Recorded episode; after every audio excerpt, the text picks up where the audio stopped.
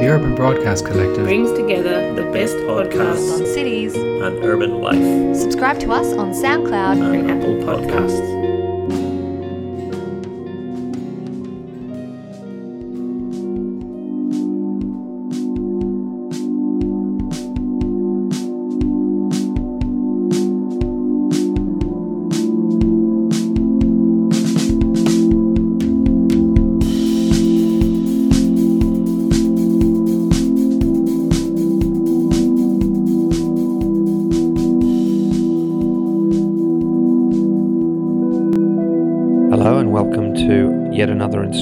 Of This Must Be the Place. My name's David Nichols. I'm an associate professor uh, in urban planning at the University of Melbourne, and I have been a bad podcaster. You hear that a lot, don't you? People set themselves up to do radical things in podcasting. I'm not sure that Elizabeth and I really were going full radical, but we we um, we did have uh, a kind of a mission to deliver something every two weeks, and She's kept the side up to the best of her ability, and I have let the side down. And I think you might remember the last time I was a, a full presence, if it could be called that, on This Must Be the Place. Sorry, I'm berating myself here. Um, I was uh, at least a little bit complaining about uh, my workload, my teaching load, etc., etc., etc. And uh, so, you know, two book contracts, um, uh, an an ex- excessive is that is that the right word? It's one of those uh, excessive teaching load is what I was going to say. But uh, as I always have to remind myself, and I try to remind others when I'm complaining about it, which is a lot. Um, my teaching load is actually quite a bit smaller than most people's at most um, educational institutions equivalent to my own, but uh, and I do have a lot of teaching assistants, so I should shut up about it and uh, uh, maybe just be uh, try to be try to be better at uh, at everything all the time. So anyway. Uh, a few weeks ago, quite a few weeks ago now, I sat down with Anthony O'Donnell, who's one of the authors of a book excellent book called Moss Cass, The Greening of the Australian Labor Party. And um, the book came out, I think, well, less than a year ago. It came out maybe at the beginning of this year. Uh, and um, it's a um, it's a great piece of work. It's um, it's a very very interesting historical work about one of the uh, members of the Whitlam government from 1972 to 1975 who um, was, you know, maybe not the most famous, but as Anthony himself says uh, in this interview, was, uh, if nothing else, a visually very distinctive man. Uh, and uh, also, perhaps more importantly, one might say, uh, a real presence in um, in the way that the Whitlam government changed. Uh, I don't want to say changed everything, but you know, ninety five percent of uh, of Australian society. Now, the title of the book, "The Greening of the Australian Labor Party," refers to uh, Cass's role uh, in uh, in environment policy, but Cass also did other things uh, during his time, and we'll we'll cover quite a bit of this in this reasonably short um, but I think you'll you'll agree, very informative interview. Um, so, no more umming and ahhing and um, prognosticating. Let's just go straight into this uh, interview with Anthony O'Donnell about uh, Moss Cass and the greening of the Australian Labor Party.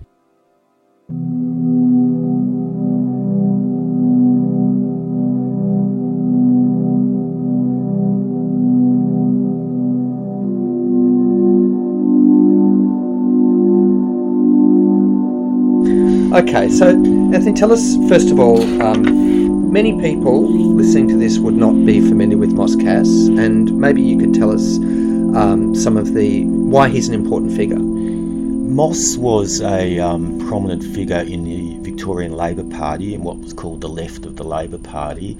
Um, he trained as a doctor and he was eventually elected as federal member for Maribyrnong, which covers our kind of uh, northwestern middle ring of suburbs like Moonee Ponds and Niddrie and Strathmore and Essendon. Um, and it's now currently the electorate held by the leader of the opposition. And he held that seat from 69 to 83. And during the life of the Whitlam government, from 72 to 75, he held ministerial posts predominantly Minister for Environment and Conservation, and then from mid 1975 till the dismissal of the government, he was Minister for Media. Um, so he was what would you call a lower ranking minister, in that ministers tend to um, have seniority according to the order they're voted onto the front bench by caucus. And in a ministry of 27 elected at the end of 72. He was number 26 elected, and it was a bit unexpected for everyone. Um, uh, so that's his background. Um, and as a, he was really our first, I suppose, proper minister for the environment, which is part of his significance. I think the Gorton government had set up a junior minister outside cabinet responsible for um, Aborigines, environment, and arts.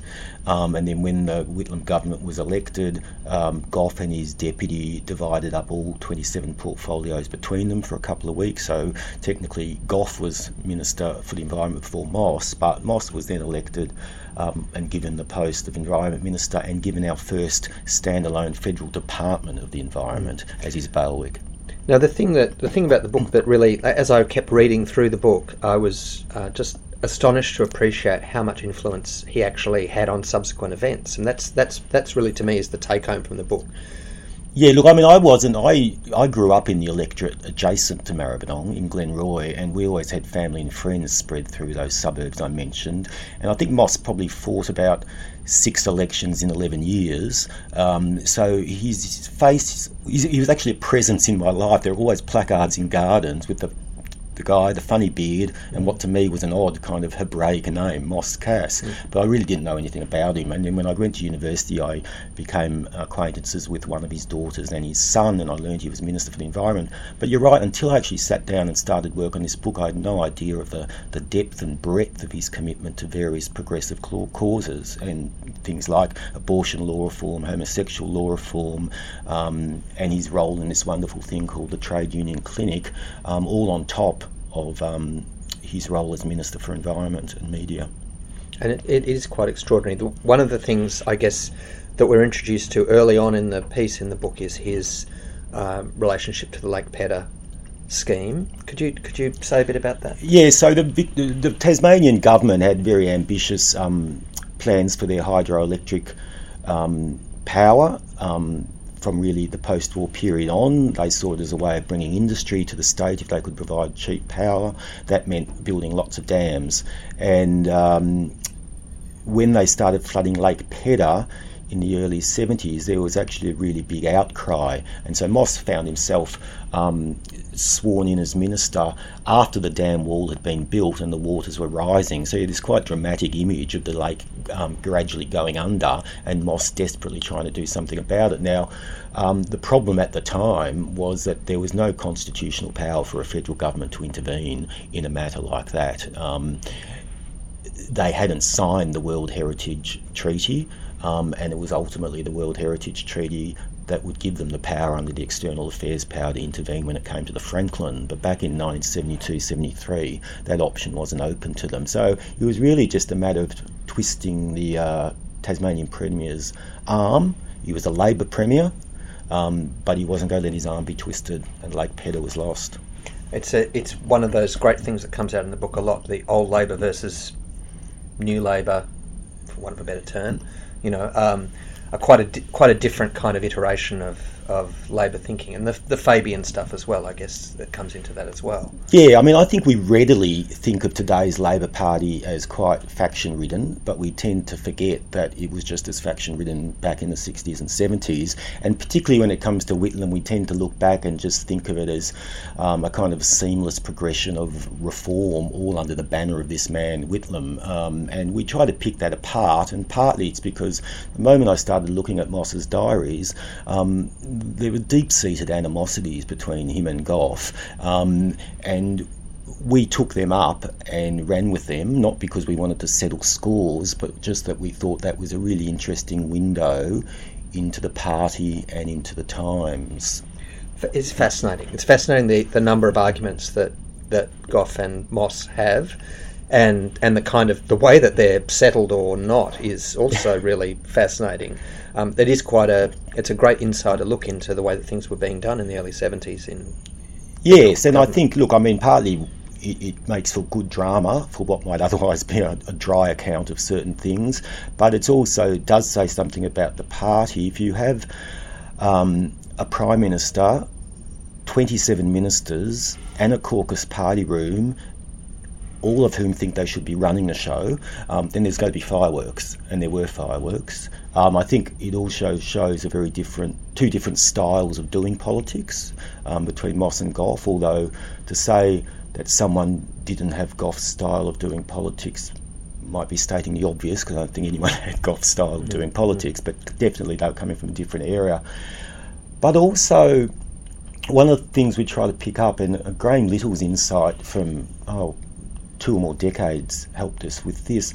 Gough was um, he was brought up the son of a senior public servant. He had great faith in the public servant service in parliamentary democracy. Um, you know, he was trained in the classics. Um, he had a fairly modest, really technocratic reform agenda around, you know, sewerage for the suburbs, national health insurance, and independent foreign policy. Um, but if you think of the 60s and what was going on around, it was a lot wilder than that. It was, you know, it was all about extra parliamentary protest, it was about participatory democracy, it was tune in, turn on, drop out. It was kind of almost a pantheistic vision of the environment and almost Dionysian image of human sexuality. Now, you kind of, I don't think Gough, given his background, upbringing, and temperament, had any natural affinity for all that. Mm. So our question was really, well, why did those things kind of hitch themselves to the to the party as a reformist party? And our answer probably is because people like Moss actually did have a natural affinity for a lot of those countercultural currents. Um, and you could probably throw in others like Jim Cairns and perhaps you know Lionel Murphy and Bill. Hayden. But um, yeah, the, uh, we're, saying it, it wasn't all about Whitlam. I'd, I'd like to talk more about Moss himself in a minute, but I just want to have a quick, quickly go into whether there's mm-hmm. been any response to the book from people in the more pure green parties or in the in the area of green politics. Do they feel? Is there any sense in which this is like a, an attempt to take on the mantle of innovation in green politics by the Labor Party? Does anybody? I well, though I haven't spoken to a lot. Um, Moss's own son is um, has been quite prominent in the Greens Party, um, and he wrote a lovely piece actually in Meanjin last year, I think, in which he, as a kid. In the late 70s, he'd go up to his dad's study, and it was full of books on ecology and solar power and alternative energy. Um, and it was basically that that made him a greenie, mm. um, and he's happy to recognise that, and Moss is happy to recognise that. Christine Milne sent a lovely um, letter to us for the launch, in which she just spoke incredibly highly of Moss, um, and said, you know, we've all got our little vials of Lake Pedder beach sand, and you did your best. And you know that was a defining battle for the Greens movement, um, and it partly became a battle because Moss wanted it to be a battle. So I mean that's just two anecdotal mm. things where I think you can actually trace lines of continuity that everyone's willing to acknowledge mm. between that kind of very early environmental portfolio and then really I mean I think the party has been overtaken by the Greens when it comes to the environment but that's an interesting development in mm. itself.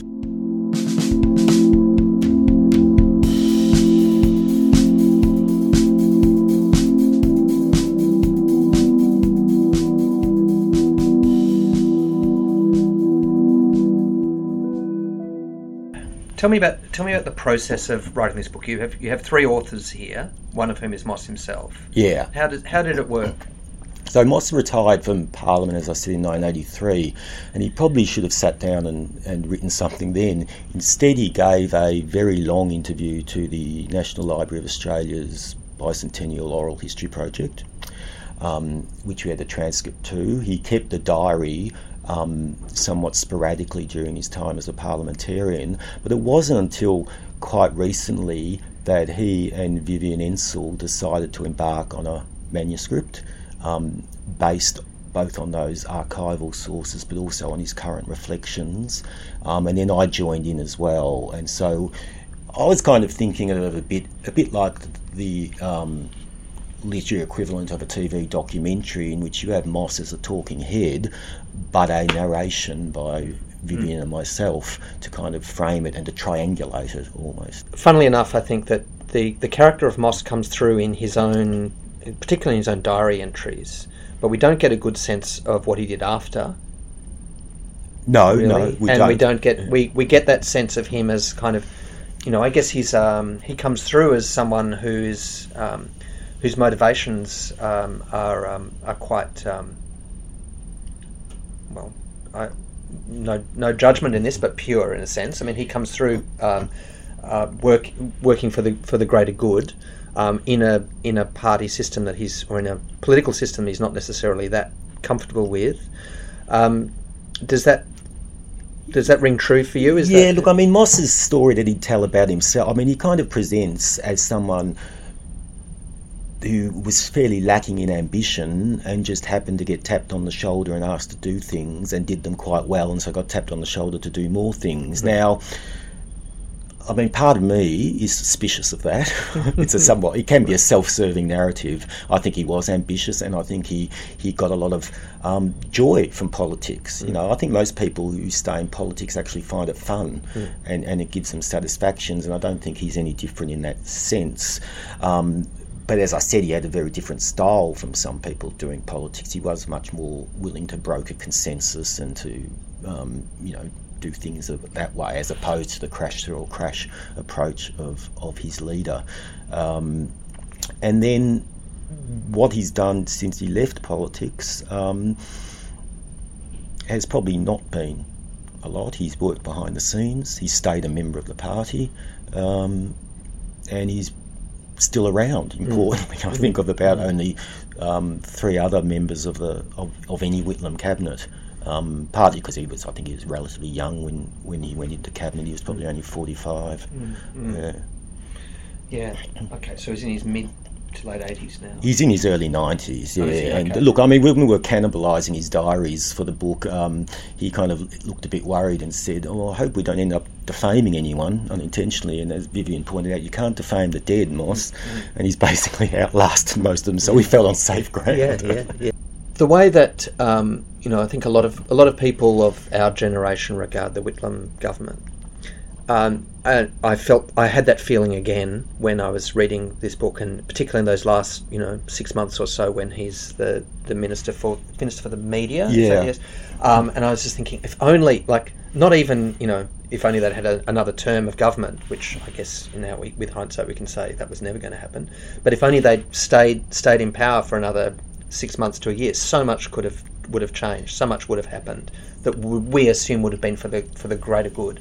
Um, do, do you get that sense? Yeah, yeah, partly. Um, and look, I mean, I, I think as Minister for the Media, he was only Minister for Media for probably about four four months or four and a half months, and almost on a pro rata basis, he might have achieved more in that role than he did as Minister for the Environment. Um, and importantly, you know, he managed to talk the press proprietors into agreeing to a press council, which we still have, um, and he issued twelve. Um, licenses for community radio stations, which basically became the base for our community radio sector. Um, following that through, and a lot of that information was based on Henry Rosenbloom's account, um, who was his private secretary and is now a, a well-known publisher. Um, things moved very, very quickly, almost with an air of desperation. So I suspect that they suspected that their days were numbered, and they had to act very quickly. Um, I'm not. I can't remember when it was that the Fraser government first blocked supply. It was probably early October, but I think from then on they just thought we've got to get as much done as possible as quickly as possible because we don't know from day to day how this is going to play out. Um, and I think, in, particularly with regard to um, giving out the radio licenses, that's really the driver almost. Yeah, yeah, yes. I um, and I'm thinking also. You talk about those things, and I think you're right. And so much was done. Four four and a half months is you know uh, that is that is extraordinary uh, considering what was achieved in that in that time. You also talk about, and I, f- I found this a fascinating concept, and I can't quite understand how it would have worked in you know, in real life, but you, in the book, you do make a, a suggestion um, when he talks about um, the notion of establishing a, a government-funded national newspaper and how that would operate and the question would it be daily would it be a weekly? And then you in the book you say well in a way that's kind of what the ABC does now with its with its website and its news dissemination through um, you know an online quite apart from what the ABC does as a as a you know audio and video broadcaster. Uh, and that that fascinated me in itself. I don't know if you have anything more to say about that. Maybe not No, look, I mean, it, it was news to me too. Um, I did see, I think in the paper more recently, Ranald McDonald talking about that. Um, but yes, in the end, I suppose that distinction between a paper based platform and a broadcasting platform is broken down, and that's the point we're trying to make. But yeah, it was a brave move. I mean, we again we had never had a minister, a real minister for the environment before Moss, mainly for constitutional reasons, but we had never had a minister for the media before the Whitlam government either. The inaugural minister was um, Doug McClelland, who I think is also still with us. Um, so it was new, and people didn't quite know what to make of it. And people did refer it was going to be a ministry of propaganda, and I think the idea of the government setting up a paper probably would have only exacerbated those fears. But really, it was just he was just arguing by analogy. We have an ABC on our TV and our radio. Why not have a print equivalent of the ABC?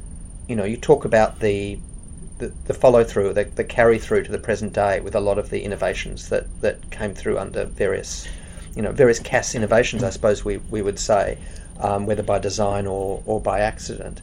And I was wondering whether you, you know, who you saw as your readership. Was your readership, um, you know, people? Well, who who are they? Well, I suppose that was one of from the, from the early days. That's something we had to consider. There's very few people who um, are younger than you or I who'd have any memory of Moss as a political figure. Um, and so the question was, do we pitch this to a uh, an older audience that have fond memories of him and want to revisit the period? But I also um, we deliberately stressed the continuities that these issues are issues we're still fighting about now. So, you know, I was able to send out the invitations to the launch on the day they announced the um, plebiscite on same sex marriage by saying, look, we've come a long way since Moss decriminalised or helped decriminalise homosexuality in the ACT. Let's, you know, celebrate. in the environment, as we've mentioned, is already one, and media is another. Um, you know, healthcare and um, costs are still an ongoing issue. So,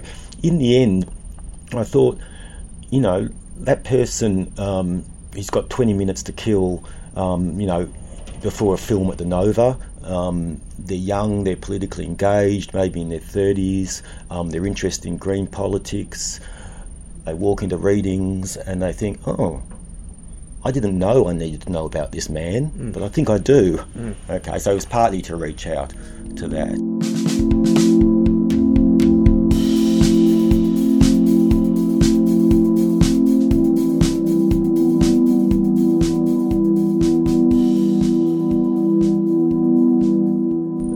Not much. No, there's a bit, but there's not much about Moss's personal life in there, which I guess is, you know, it was presumably a decision that you all made, and it, and I, yeah, you know, I think it's totally mm. understandable in a way. But um, was there ever any um, talk about maybe making him into more of a, a character, the kind of appeal that you would imagine would work for younger people, or?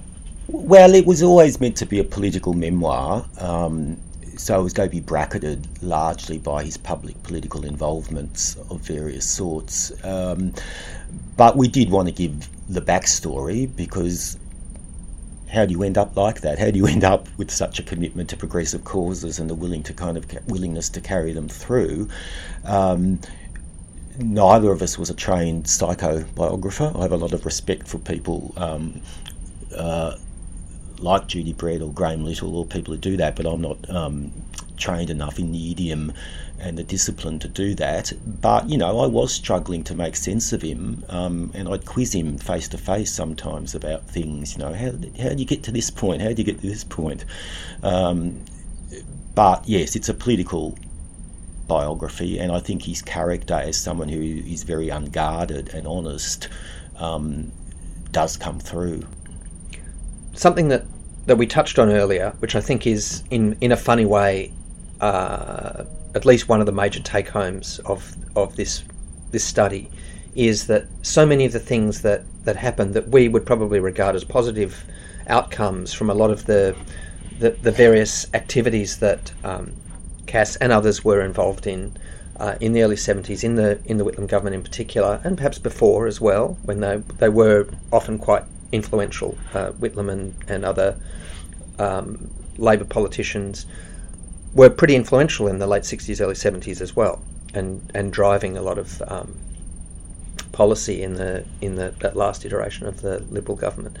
Um, a lot of things just seem to happen by accident. There's a lot of outcomes that are just like accidental. Accidentally, they go well uh, from our point of view.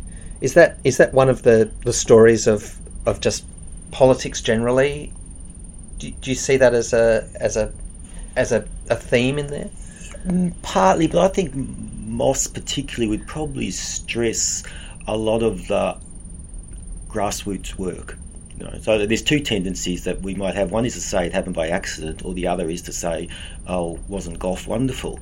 Um, and I think Moss would take a middle road. There was lot. There's a lovely passage in there where I think he's talking about the overturning of the White Australia policy as policy for the party, um, and he basically just says this is how things get done. It's a lot of people on the ground mobilising for change, whether it's people in the party mobilising for change within the party or whether it's people wider mobilising for change in society. Um, and I think that's central to his political beliefs that it's, it's pressure pushing up from below rather than things imposed from above.